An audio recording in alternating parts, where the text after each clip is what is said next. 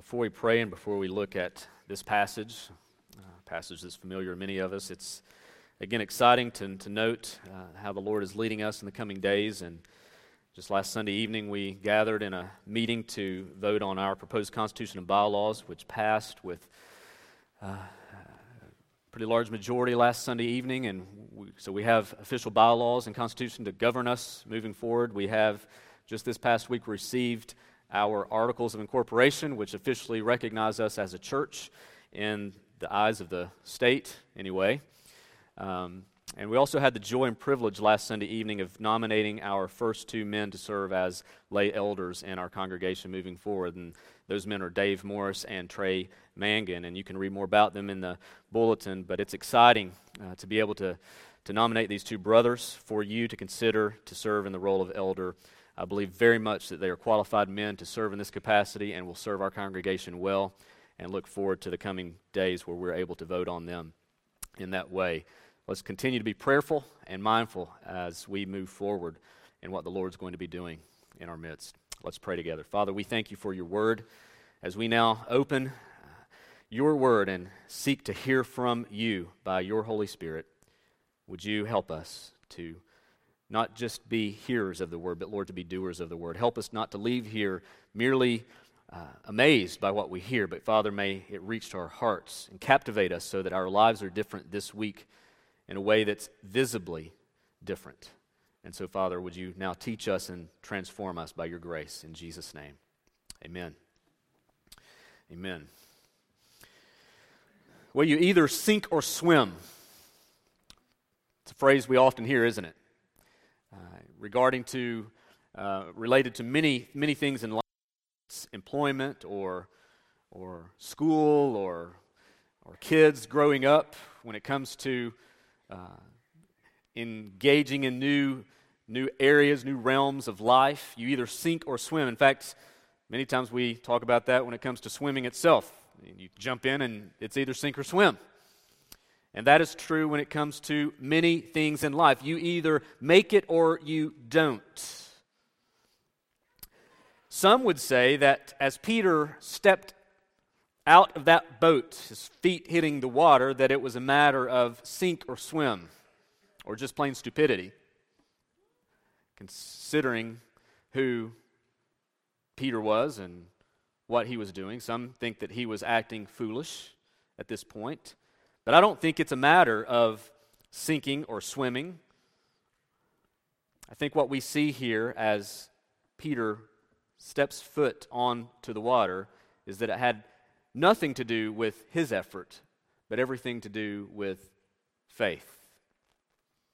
So as we consider Matthew 16, as we consider Jesus walking on the water. And as many scholars have referred to this account as Jesus walking on the water, and that's in fact the title that's often in our Bibles, this text, while it certainly demonstrates the glory and magnitude of Christ walking on the water, has just as much to do with Peter and his walking on the water, at least for a moment. Really, it has to do with a lesson about faith. You know, when you think about life, when you think about our joys and our troubles, our sorrows, or whatever it is that we have going on in our particular circumstance at the time, how is it that we respond? How is it that we, as believers, especially as Christians, how are we to approach our circumstances, good or bad? How are we to demonstrate our allegiance to Jesus? Whenever, whenever you consider this text this morning, whenever you Consider it uh, in its broader context, even within the realm of Matthew's gospel, but particularly here, when, when we see what's going on in, in this passage, what I believe Jesus is doing is, is not only is he giving his disciples a very important lesson in discipleship. You think our equip classes are tough on Sunday morning?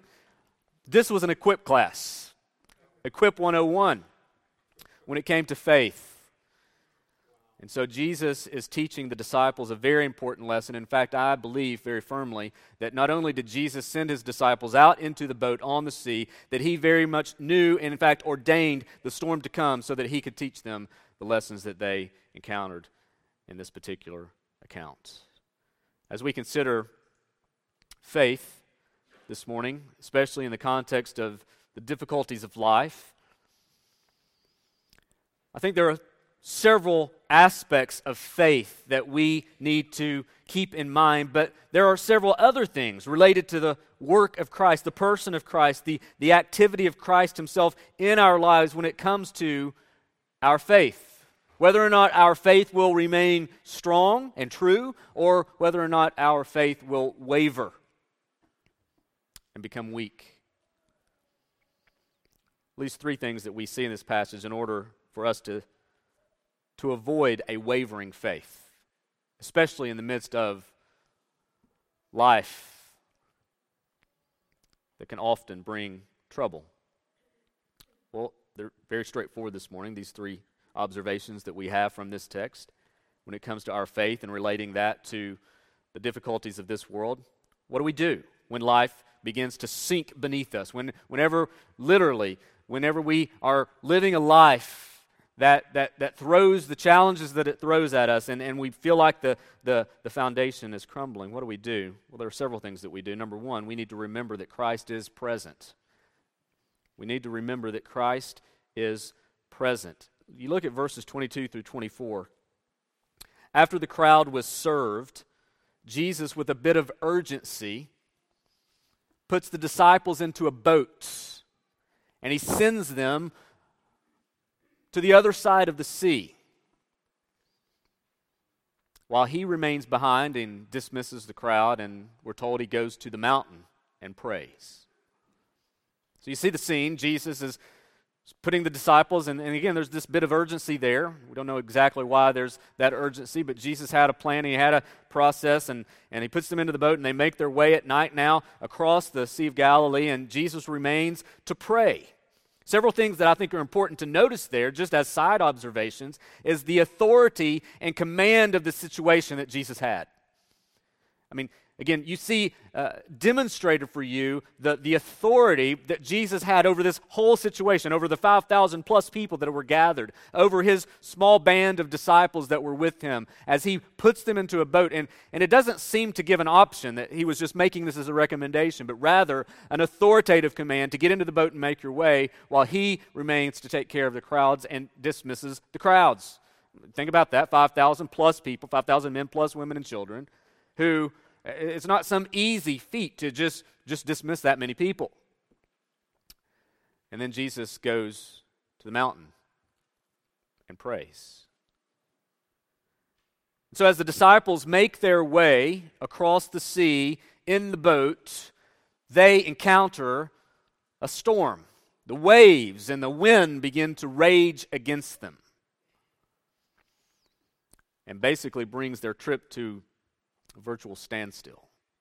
Now, this was a trip that should not have taken, we're talking a trip that was three, four, maybe five miles in total.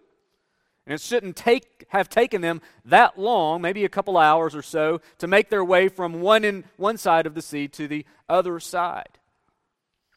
We're told later on that Jesus comes out to them in the fourth watch of the night. That's sometime between 3 and 6 a.m. in the morning which indicates, implies that the disciples, having been dismissed in late evening, were on the water anywhere between 8 and 10 hours at this point, which also informs the, the intensity of the storm that they were facing. They were not making headway at all.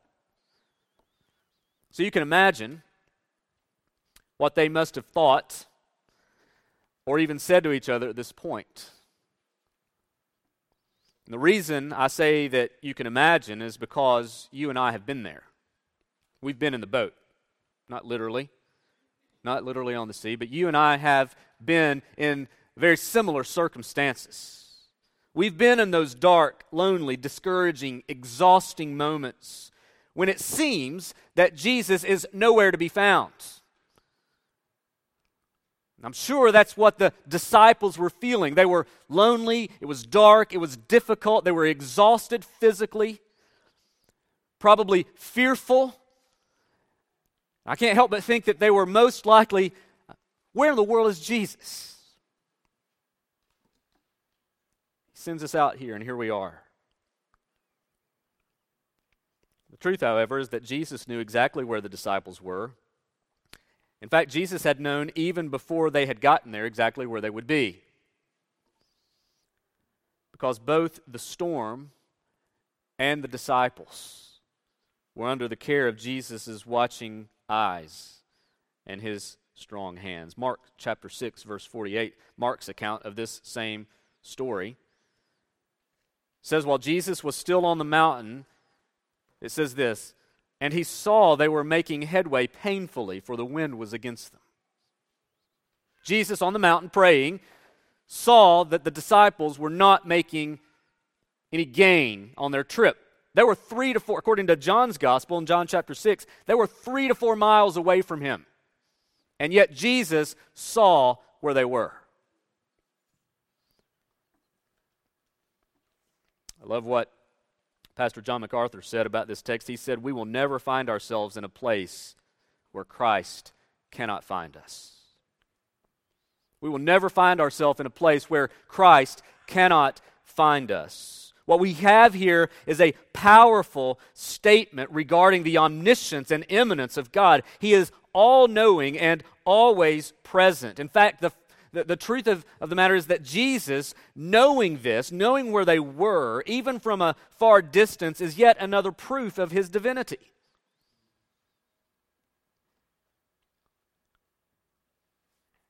Friends, one thing that you can be absolutely certain of in this life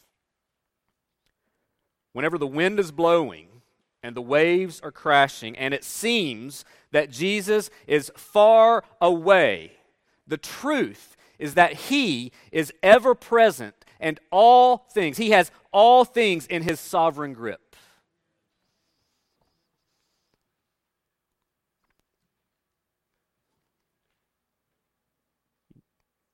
We need to remember that Christ is present. And sometimes it won't feel like it. In fact, sometimes it will feel like He is far, far away. Friends, He is God, and He is omnipresent. He is always present, and He, he can be trusted even when we are at our greatest moments of turmoil. Second truth that we see is that we should rely upon Christ's power. Look at verse 25. It says, In the fourth watch of the night, he came to them walking on the sea. But when the disciples saw him walking on the sea, they were terrified and said, It is a ghost. And they cried out in fear, but immediately Jesus spoke to them, saying, Take heart, it is I. Do not be afraid. And there is where Peter answered, Lord, if it is you, if it is you, that's a condition of fact, by the way. You could also translate that since it is you.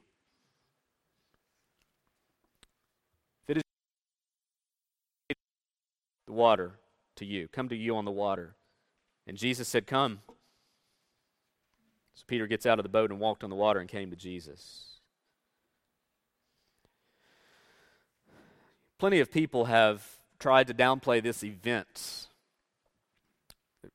as some kind of miracle. They, they've, they've, they've attempted to say this was not a miracle, rather, it was something else. In fact, the liberal scholar Albert Schweitzer, in his famous work, the quest for the historical Jesus said that this account was nothing more than an optical illusion.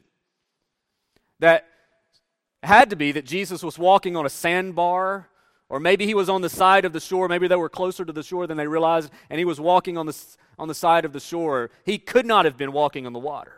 Maybe he was in the shallows. Maybe it was just ankle deep, and it seemed as if he was walking on the water fact, you can go to the Sea of Galilee today and they actually have plexiglass that you can walk out on the water as if you're walking on the water.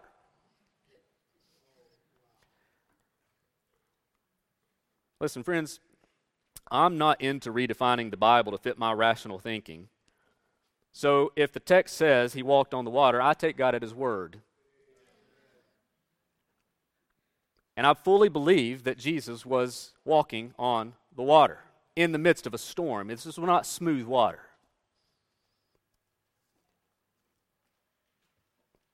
Jesus responds. This is important that you see his response. He, his response, take heart, it is I. That little phrase, it is I, is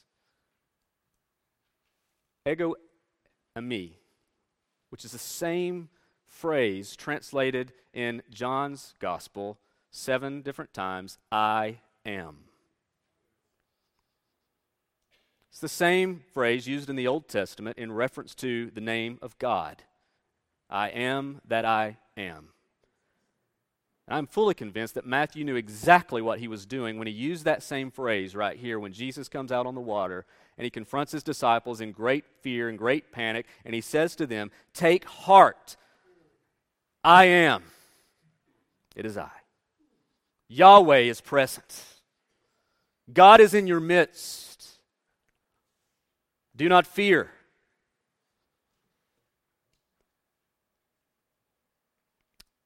This encounter with Jesus upon the water in the midst of this storm is a great test for the disciples. In fact, again, I, I believe that Jesus intentionally sent them out into the situation in order to teach them. Here we see a lesson of faith, especially through the eyes of Peter.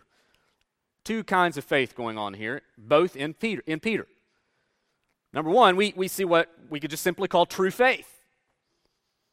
Once Jesus clarifies who he is, because they're, they're seeing what they think is a ghost, and, and so they cry out in fear. But Jesus says, Take heart, it is I. Don't be afraid. Peter answers, Lord, if it is you, or since it is you, command me to come to you on the water.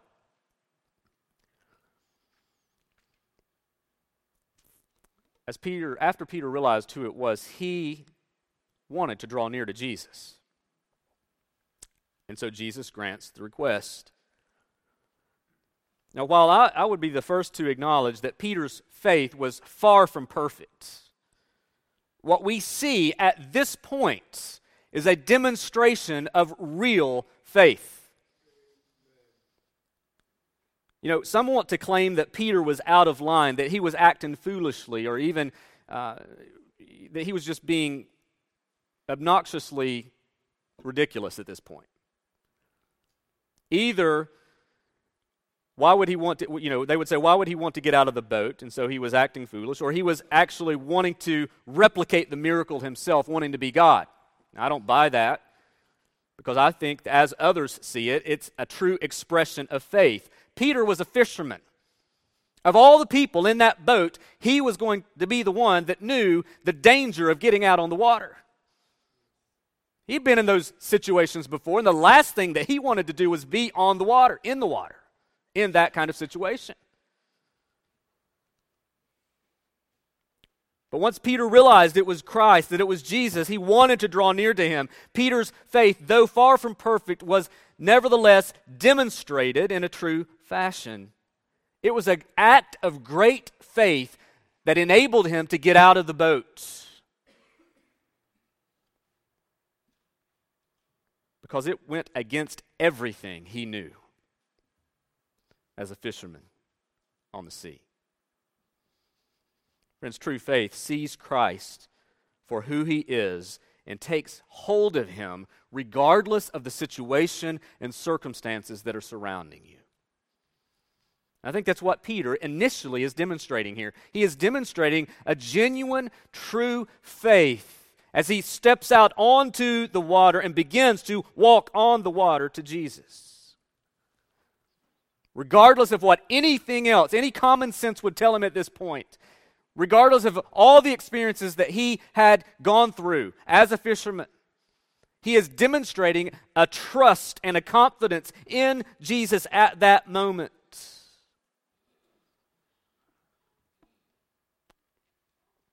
Which I think is a good model, example for us is that even when the wind's blowing, the waves are crashing, and it makes no sense, and it seems like we're about to go down, that if we will simply look to Jesus and trust in Him, that is all He asks for. I think you see a demonstration of true faith, but I also think you see a demonstration of wavering faith, what Jesus calls little faith.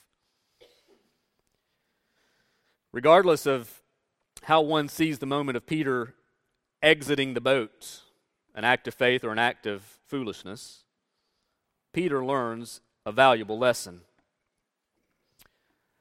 It was in his book uh, called The Christian Ministry, Charles Bridges, a fantastic book. He wrote a chapter entitled For Want of Faith. And it's in that chapter that Bridges says this critical phrase. He, he says, All our failures may be ultimately traced to a defect of faith. Did you catch that? All our failures may be ultimately traced to a defect of faith. Anything you do and fail at is a defect, defect it's a demonstration of a defected faith an imperfect faith, a flawed faith.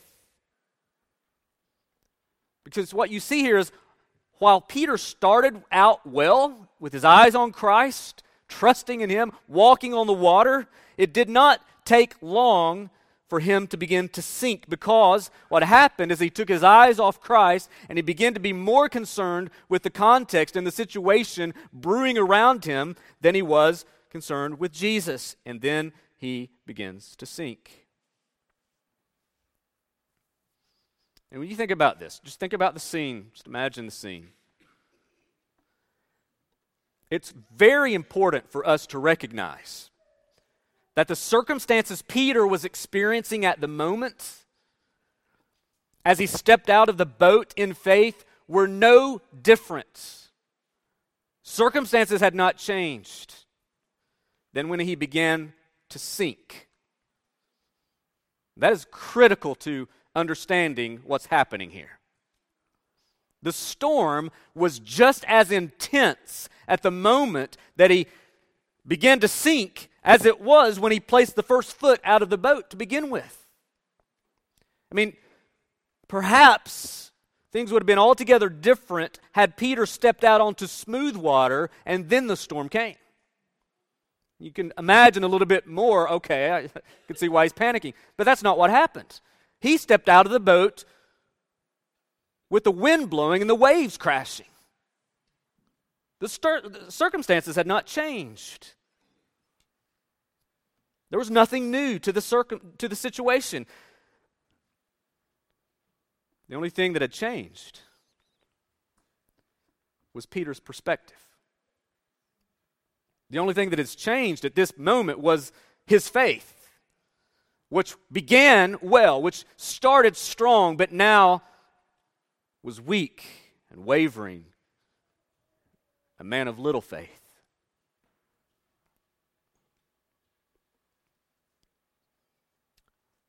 I do think it's helpful for us to note that while at the moment, verse 30, when he saw the wind, he was afraid. I mean, it's not as if he didn't see the wind before, is it? He saw the wind before. But what changed the situation initially was that he saw Jesus. And Jesus became central at that moment to his perspective. But now he's looking back at the wind and he begins to be afraid and he begins to sink. But notice, beginning to sink, he cried out, Lord, save me.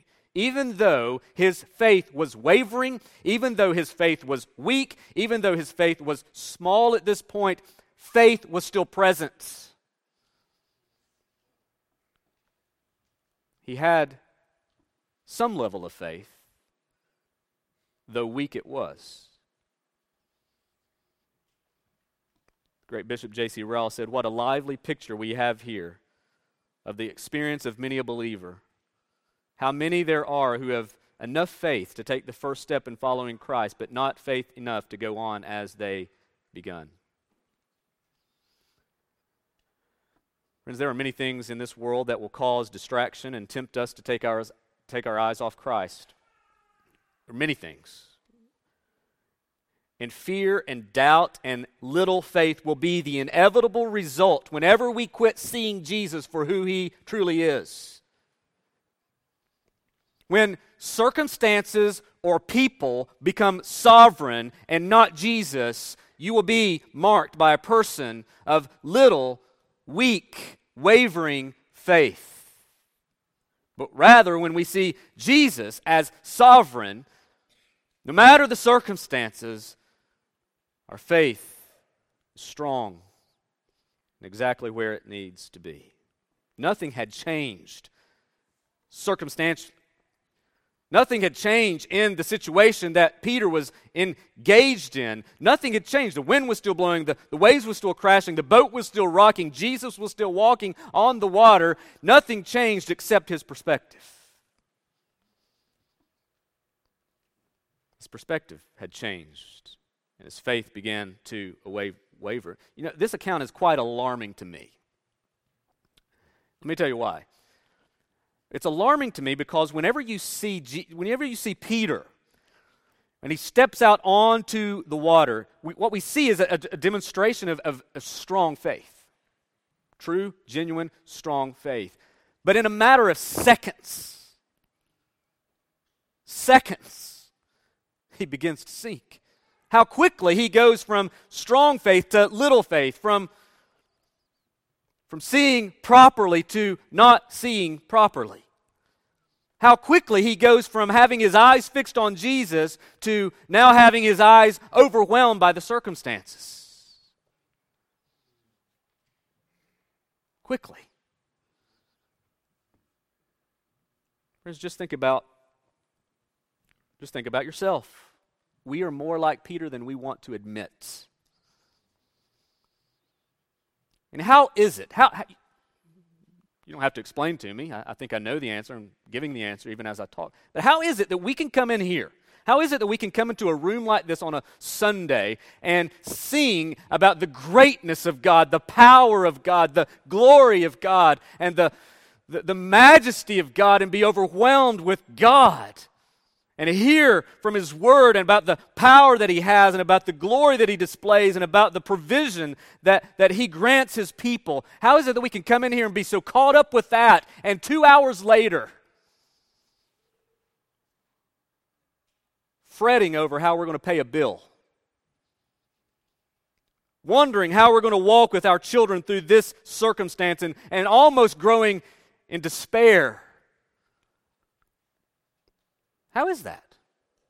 How is it that we can have a moment of, of just elated joy with, with Christ being our King and, and being our strong foundation and walk out of here and in just a moment of minutes, if not hours, and live as if the, there's no foundation? What changed?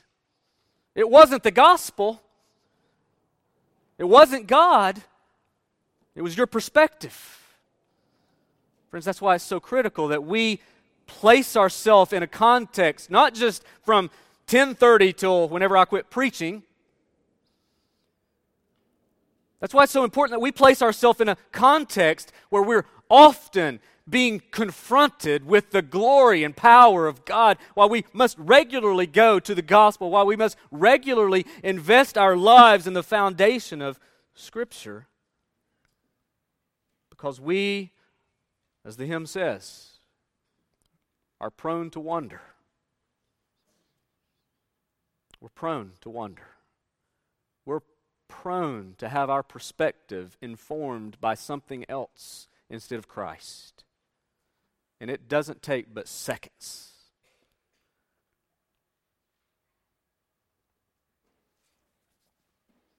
It's important that we realize that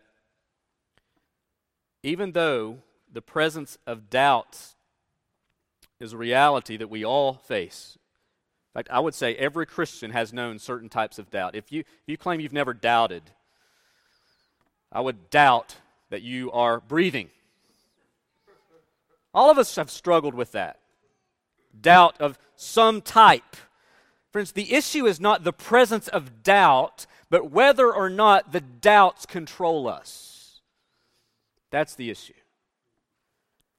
So, how do we fight against a wavering faith? Well, several things quickly. You, you need to realize and remember who Jesus is. He's God in the flesh. He's the master of the universe. He's the one that sets the boundaries of the seas, the waves, the winds. He's the one who has every molecule in his hand. The best, listen, the best antidote for little wavering faith is a view of a big and glorious God. If you struggle with weak faith, your God is not big enough. Immerse yourself in His Word and be, be enamored by His glory. Be overwhelmed by His power. If, if your faith is wavering, friends, God is not big enough in your eyes. That's why doctrine matters.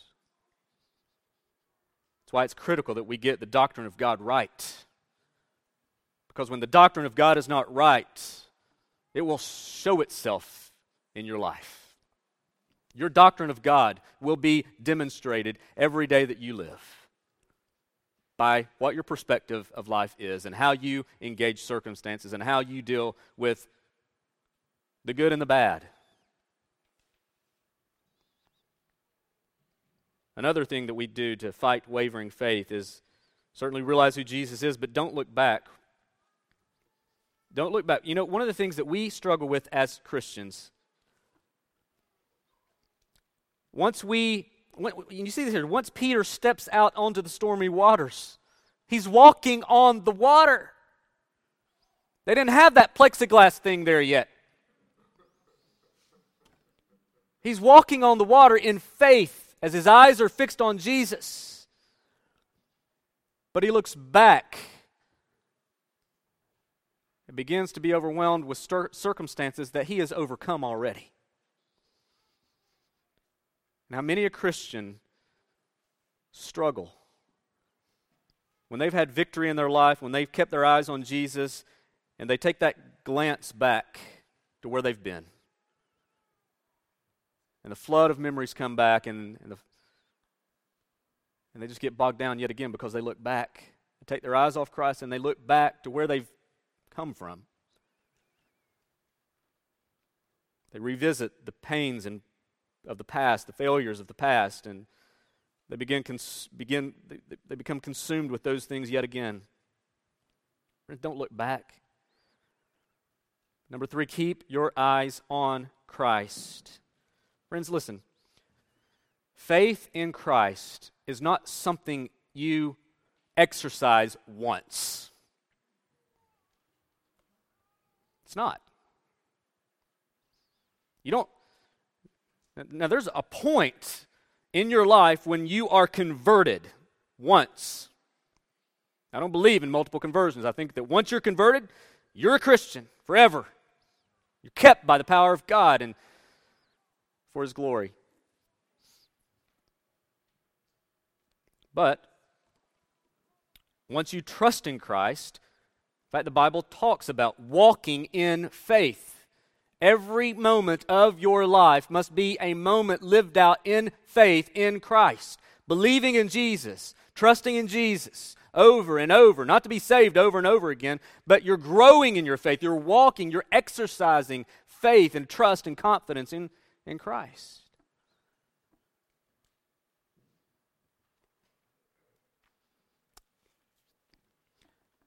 D. Martyn Lloyd Jones, in a work on this same text in his book, Spiritual Depression, said, You cannot live on an initial faith.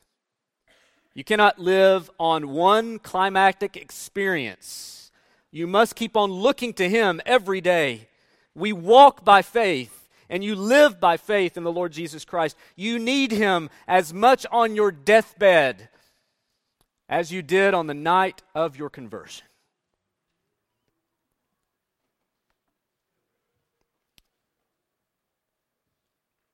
We need Christ. Third point. Not only should we remember him and walk in him, but we need to recognize Christ's position. Look at verses 32, really through to verse 36. And when they, well, verse 31, let me back up. Jesus immediately reached out his hand and took hold of him, saying him to him, O you of little faith, why did you doubt? And when they got into the boat, the wind ceased. And those in the boat worshiped him, saying, Truly, you are the Son of God. Then he goes on in the rest of that chapter and They make their way to the land, and Jesus continues to heal all the sick, even those who touch the fringe of his garment. Critical point here. Once Jesus and Peter return to the boat, another miracle happens. Without a word, without the movement of a hand, the wind stops in an instant. Jesus demonstrating his power and authority, his sovereignty over creation. Just with a thought, stops. Mark's account says they were utterly astounded. John's account said they were glad to take him into the boat. You think? Matthew says the wind ceased, and those in the boat worshiped him, saying, You, you're truly the Son of God. Friends, this is the first time, first time, that the disciples begin to recognize the reality of who Jesus was and verbalize it. That's the guy the Son of God. And the first time we're told, worshiped him. Friends, you can't look at this scene, and especially when coupled with every with the events prior to it, and not conclude that Jesus is worthy of worship. You can't.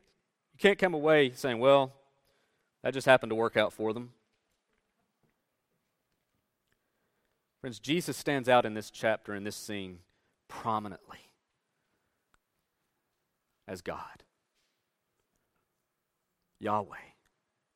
I am.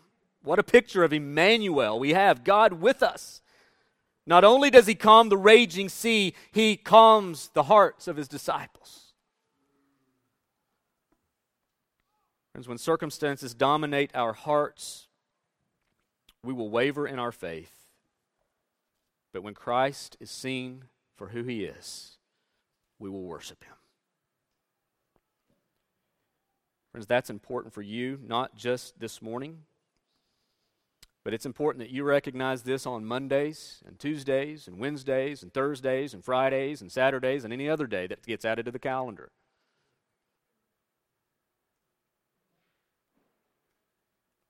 We must recognize Christ's position. He's not just another man. This is God in the flesh, revealing himself to his people that he loves, that he loves dearly. You know, we look at Peter and we shake our heads. What's he thinking? Why did he even get out of the boat? I, would, I will say, most of us probably would not, would have been like the other disciples we'd still be in the boat. But at least Peter had the faith to get out of the boat. But we shake our heads at him and But listen, while Peter certainly failed persevere in his faith at this moment, the beauty of this scene the beauty of this scene is that Christ did not fail in his commitment to Peter. at the very moment of doubt and fear, when it seized Peter's heart, notice Peter cried out, Lord, save me. And in that moment, the strong and faithful hand of Christ came to his rescue. Listen, listen. If you belong to Jesus, if that's you, he will never let you sink. Ever. You may fail, you may doubt, you might even feel as if you're in a place where Christ could never find you, but if you are truly His, He will not let you go. Romans 8 38. For I am sure that neither death, nor life, angels, or rulers, nor things present, nor things to come, nor powers, nor height, nor depth, nor anything else in all creation will be able to separate us from the love of God in Christ Jesus our Lord. Nothing. Nothing. Friend, when life begins to sink around you, you cry out to Jesus. Notice here that as Peter begins to sink, he doesn't splash around in the water trying to make his way back to the boat.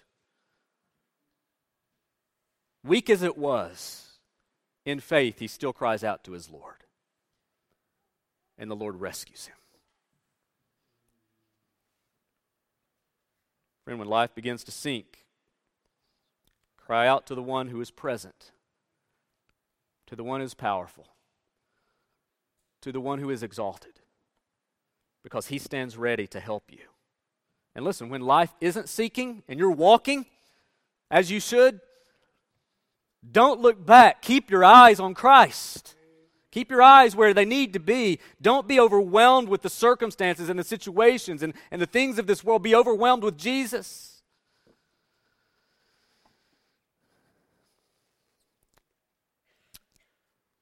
As Jude says, now to him who is able to keep you from stumbling and to present you blameless before the presence of his glory with great joy to the only God our Savior through Jesus Christ our Lord be glory, majesty, dominion, and authority before all time and now and forever. Amen. Let's pray.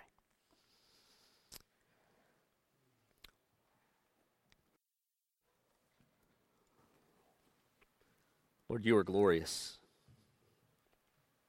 You are mighty. You are powerful. You're awesome. And Lord, we get a glimpse of that in your word this morning as we see you for who you are. Lord, we thank you that you have not left us on the sea to perish. We thank you, Lord, that even though the storms come and even though the difficulties arise in our lives, Lord, even though the, the struggles come and, and our faith grows weak, God, you are constantly present. You are constantly present to keep us, to guide us, to pull us from the depths. Lord, we thank you that your hand is always upon us. Lord, even when we don't feel it, and we, even when we don't see it, we think that you are pre- we thank you that you are present. That your hand is there to guide, to lead, to instruct, to care for. Father, we know that you are our ever-present God. We rejoice in that this morning. Lord, I ask that that you would search our hearts today and that you would help us to see as men and women, boys and girls in this room, Lord, that you would help us to see, to see Christ as we need to see him. Father, the reality is, is that for many of us in this room, just this past week, maybe even now, our faith has been little. Our faith has been wavering. Our faith has been weak. And it's because, Lord, we've been looking We've been looking more at our circumstances, we've been looking more at other people than we have Christ. And Lord, may this be a call to us today to look to Christ, to see Him in all of His glory, to see Him in all of His power, to see Him for who He is, that our faith would be in Him and that our faith would not be in ourselves, that our faith would not be in our circumstances, that our faith would not be in other people, but Lord, that our faith would be in the sovereign hands of Christ. God, would you forgive us for where our faith has been little? Would you forgive us, Lord, for where we've doubted? And Lord, would you help us now to stand strong, to walk upon the water towards our Savior who loves us. And Lord, maybe there's people in this room, the Lord, they've been sinking. They've been sinking and they've been sinking and they've been sinking. Father, would you pull them? Would you pull them from the depths and place their feet on solid ground this morning? And Father, for those who are here that they're sinking, but Lord, they're sinking without a Savior. Lord, would you be their Savior today? Lord, don't just save them from a circumstance. Don't just save them from an event, but Lord, save them for eternity. Help their eyes to be fixed upon Christ as their only hope, as their only treasure, as the only one that can forgive their sins and set them on the proper foundation. God, would you grip them this morning and call them to yourself? Lord, you know us. You know us far better than we know ourselves. Would you work in our hearts and lives even now as we stand and sing in just a moment? Thank you, Lord, for who you are. In Jesus' name I pray. Amen.